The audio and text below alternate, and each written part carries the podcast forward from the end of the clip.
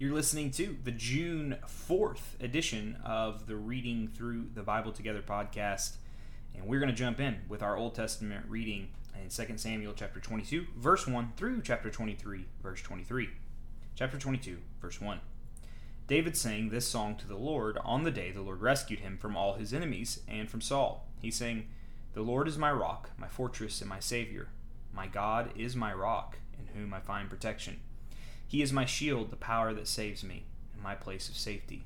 He is my refuge, my Savior, the one who saves me from violence. I called on the Lord, who is worthy of praise, and he saved me from my enemies. The waves of death overwhelmed me, the floods of destruction swept over me. The grave wrapped its ropes around me, death laid a trap in my path.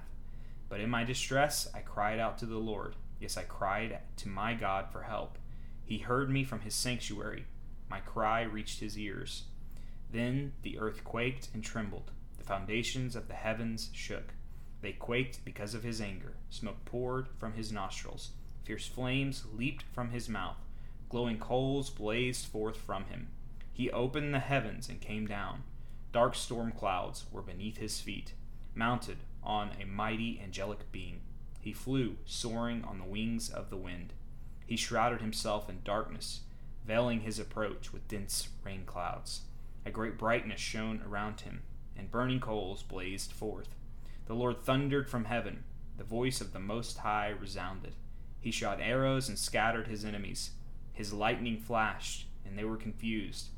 Then, at the command of the Lord, at the blast of his breath, the bottom of the sea could be seen, and the foundation of the earth were laid bare. He reached down from heaven and rescued me. He drew me out of the waters. He rescued me from my powerful enemies, from those who hated me and were too strong for me. They attacked me at a moment when I was in distress, but the Lord supported me. He led me to a place of safety. He rescued me because He delights in me.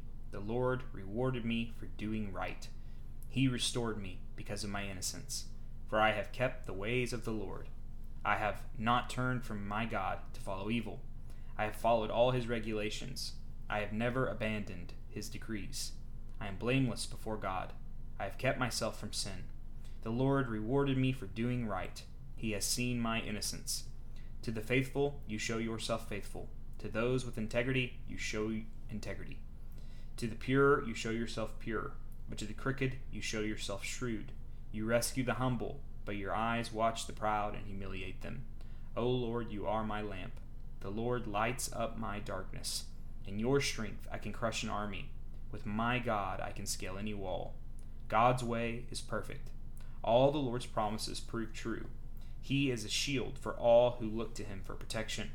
For who is God except the Lord? Who but our God is a solid rock? God is my strong fortress, and he makes my way perfect.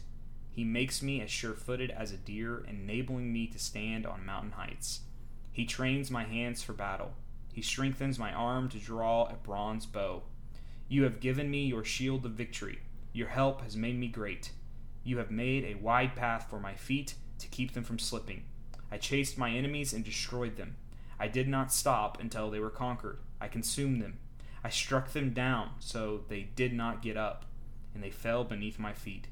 You have armed me with strength for the battle. You have subdued my enemies under my feet. You placed my foot on their necks, and I have destroyed all who hate me. They looked for help, but no one came to their rescue. They even cried to the Lord, but he refused to answer. I ground them as fine as the dust of the earth. I trampled them in the gutter like dirt. You gave me victory over my accusers. You preserved me as the ruler over nations. People I don't even know now serve me. Foreign nations cringe before me. As soon as they hear me, they submit. They all lose their courage and come trembling from their strongholds. The Lord lives. Praise to my rock, my God, the rock of salvation. Be exalted. He is the God who pays back those who harm me. He brings down the nations under me and delivers me from my enemies. You hold me safe beyond the reach of my enemies. You save me from violent opponents.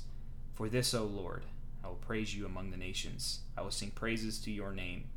You will give great victories to your king. You show unfailing love to your anointed, to David and all his descendants forever. Moving into chapter 23, verse 1, this song is still going, my friends. Uh, David needs to learn the difference in a song and a book. and it's not, not the most catchy of songs, right? Like, um, David, who's going to remember all this?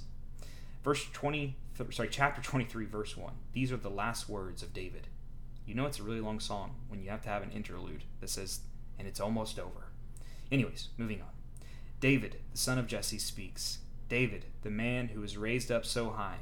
David, the man anointed by the God of Jacob. David, the sweet psalmist of Israel. The Spirit of the Lord speaks through me. His words are upon my tongue. The God of Israel spoke. The rock of Israel said to me, The one who rules righteously, who rules in the fear of God, is like the light of morning at sunrise, like a morning without clouds, like the gleaming of the sun on new grass after rain. Is it not my family God has chosen? Yes, he has made an everlasting covenant with me. His agreement is arranged and guaranteed in every detail. He will ensure my safety and success. But the godless are like thorns to be thrown away, for they tear the hand that touches them. One must use iron tools to chop them down they will be totally consumed by fire.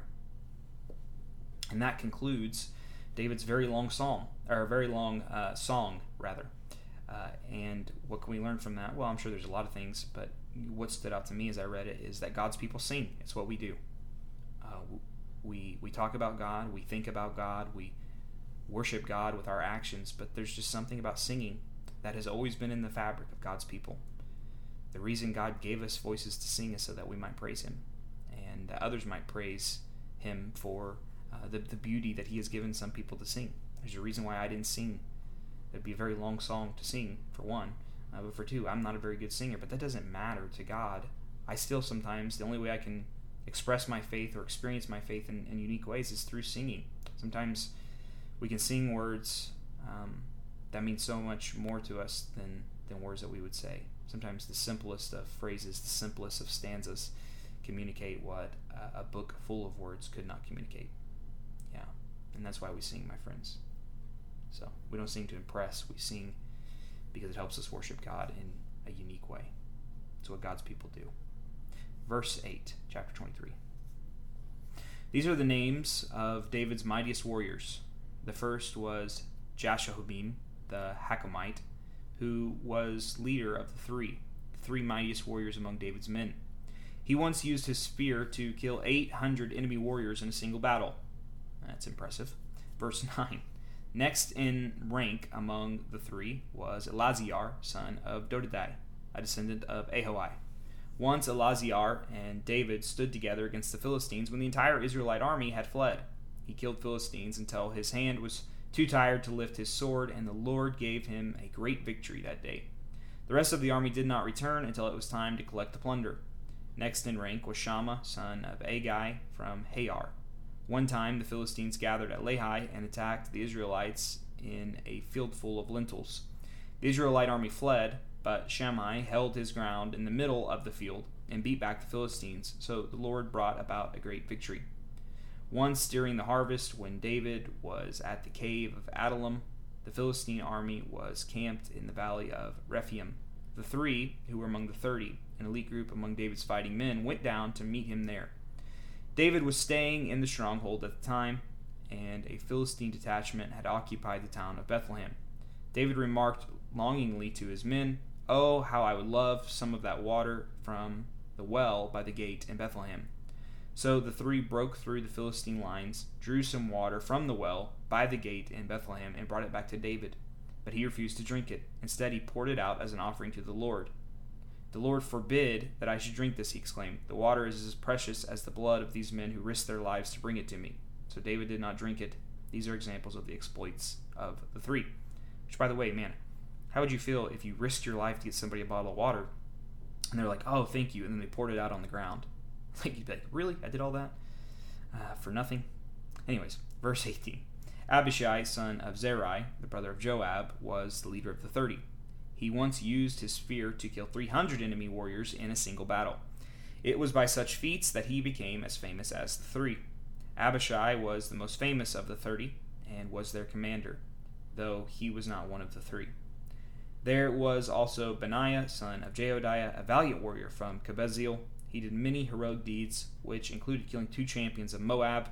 Another time, on a snowy day, he chased a lion down into a pit and killed it. Once, armed only with a club, he killed an imposing Egyptian warrior who was armed with a spear. Benaiah wrenched the spear from the Egyptian's hand and killed him with it. Deeds like these made Benaiah as famous as the three mightiest warriors.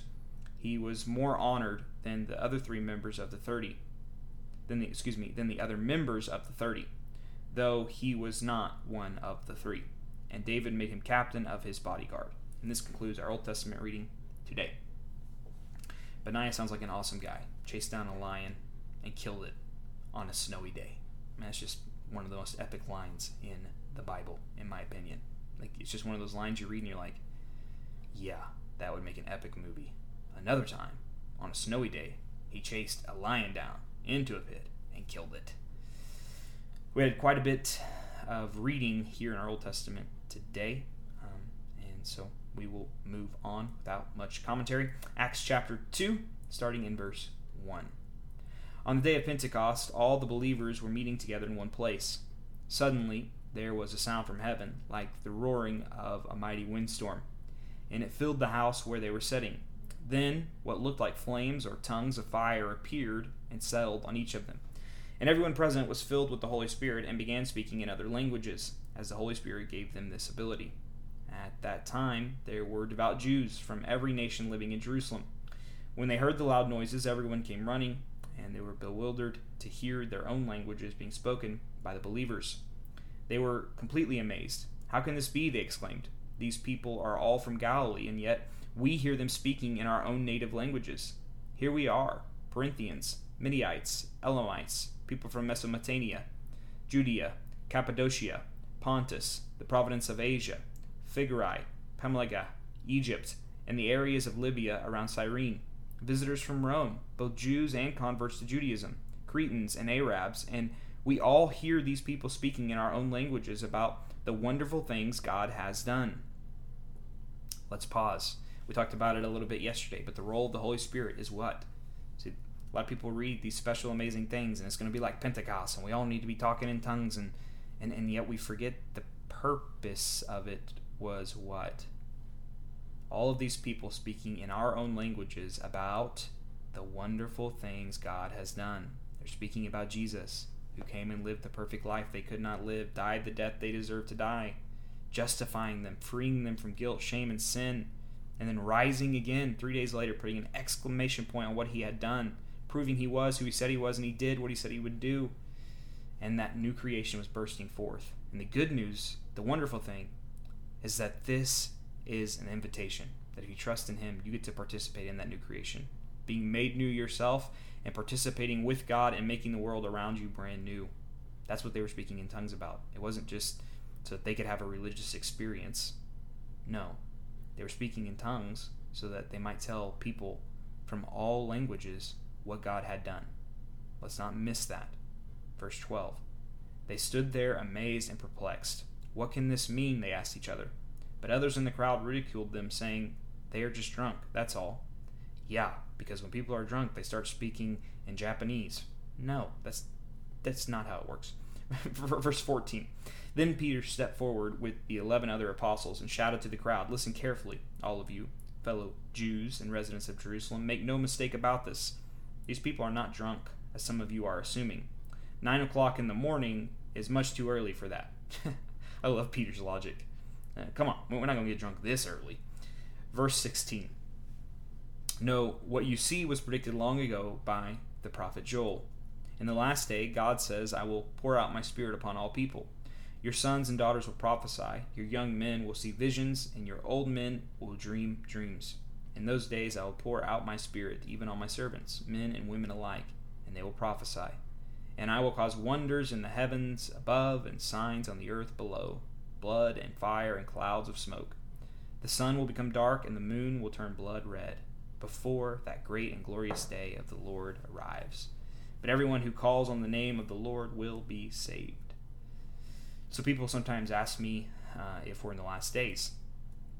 Yes, but we've been in the last days for over 2,000 years now. See, as soon as Jesus rose to heaven, that's when we entered the period of the last days. So a lot of people ask me, like when they ask that, like, do you think Jesus is going to come back next week? I have no idea, uh, but I know we've been in the last days um, since this moment. It's in, in the last days. This is going on, so it's nothing new. And we do we await the day in which Jesus comes back and He restores all things to new and raises the dead. Uh, but we ought not focus uh, all of our attention upon that and trying to predict it because it's really no point in doing that. We live right now, uh, being created new, and through the power of the Holy Spirit, the church ought to be recreating the world um, and restoring it, being that beacon of peace and life while we're here, not just awaiting the day in which Jesus comes back. Verse 22 People of Israel, listen. God publicly endorsed Jesus the Nazarene by doing powerful miracles, wonders, and signs through him, as you well know. But God knew what would happen. And his prearranged plan was carried out when Jesus was betrayed with the help of lawless Gentiles. You nailed him to a cross and killed him. But God released him from the horrors of death and raised him back to life. For death could not keep him in its grip. King David said this about him I see that the Lord is always with me. I will not be shaken, for he is right beside me. No wonder my heart is glad and my tongue shouts his praise. My body rests in hope for you will not leave my soul among the dead, or allow your Holy One to rot in the grave. You have shown me the way of life, and you will fill me with the joy of your presence. Dear brothers, think about this. You can be sure that the patriarch David wasn't referring to himself, for he died and was buried, and his tomb is still here among us. But he was a prophet, and he knew God had promised with an oath that one of David's own descendants would sit on his throne. David was looking into the future and speaking of the Messiah's resurrection. He was saying that God would not leave him among the dead or allow his body to rot in the grave. God raised Jesus from the dead, and we are all witnesses to this. Now, he is exalted to the place of the highest honor in heaven, at God's right hand. And the Father, as he had promised, gave him the Holy Spirit to pour out upon us, just as you see and hear today. For David himself never ascended into heaven, yet he said, the Lord said to my Lord, Set in the place of honor at my right hand until I humble your enemies, making them a footstool under your feet. So let everyone in Israel know for certain that God has made this Jesus, whom you crucified, to be both Lord and Messiah. Peter's words pierced their hearts, and they said to him and to the other apostles, Brothers, what should we do? Peter replied, Each of you must repent of your sins and turn to God and be baptized in the name of Jesus Christ for the forgiveness of your sins that's what we do. How do I become a Christian? What do I do? Well, you place your faith that Jesus is who he says he is, uh, and as a result, you repent. What does repent mean? It means to turn from your ways, turn from your wisdom to Jesus' wisdom, which is exactly what Peter says. Repent, turn of your sins, turn to God. And then what do we do as the first step of obedience? We get baptized in the name of Jesus Christ. Um, baptism isn't what saves us, but baptism is the first step of obedience. So if you truly trust in Jesus, then why wouldn't you obey the first command he gives you, which is to be baptized? That's what it means to trust in him. Anyways, continuing on, verse 38. Then you will receive the gift of the Holy Spirit. This promise is to you, to your children, and to those far away, all who have been called by the Lord our God. Then Peter continued preaching for a long time, strongly urging all his listeners, Save yourselves from this crooked generation. Those who believed what Peter said were baptized and added to the church that day, about 3,000 in all. All the believers devoted themselves to the apostles' teaching, and to fellowship, and to sharing in meals, including the Lord's Supper, and to prayer. A deep sense of awe came over them all, and the apostles performed many miraculous signs and wonders. All believers devoted themselves to the apostles' teaching and to fellowship, and to sharing in meals, including the Lord's Supper, and to prayer. A deep sense of awe came over them all, and the apostles performed many miraculous signs and wonders. And all the believers met together in one place and shared everything they had. They sold their property and possessions and shared the money with those in need. They worshiped together at the temple each day, met in homes for the Lord's Supper, and shared their meals with great joy and generosity, all while praising God and enjoying the goodwill of all the people. And each day the Lord added to their fellowship those who were being saved. And that concludes our New Testament reading. Moving on to our Proverbs of the day Proverbs chapter 16, verses 19 and 20. Better to live humbly with the poor than to share plunder with the proud. Those who listen to instruction will prosper. Those who trust the Lord will be joyful. And finally, we will move on to reading Psalm 122 in a posture of prayer. Generally, what I mean by that, and what I would encourage you to do as you read the Psalms, is you read a verse or two verses, and then you pray uh, just however God would lead you. And when you run out of things to pray for, whatever it is, uh, you move on to the next verse because that's how we have a conversation with God. We let His word speak, then we speak, and then we let His word speak, and then we speak. But generally, when the psalm is really long or the podcast is already running long, I just read the whole thing and pray at the end. But I would encourage you to um, pull out the Bible on your phone or a paper Bible later and take some time to, to read through this Psalm 122 uh, and pray in the form of conversation or pause my voice as God would lead you and have a conversation with God. Today it's only nine verses, uh, but since our Old and New Testament readings were quite long, I'm just going to read it and then pray at the end. 122nd Psalm, a song for pilgrims ascending to Jerusalem, a psalm of David. I was glad when they said to me, Let us go to the house of the Lord. And now here we are, standing inside your gates, O Jerusalem. Jerusalem is a well built city.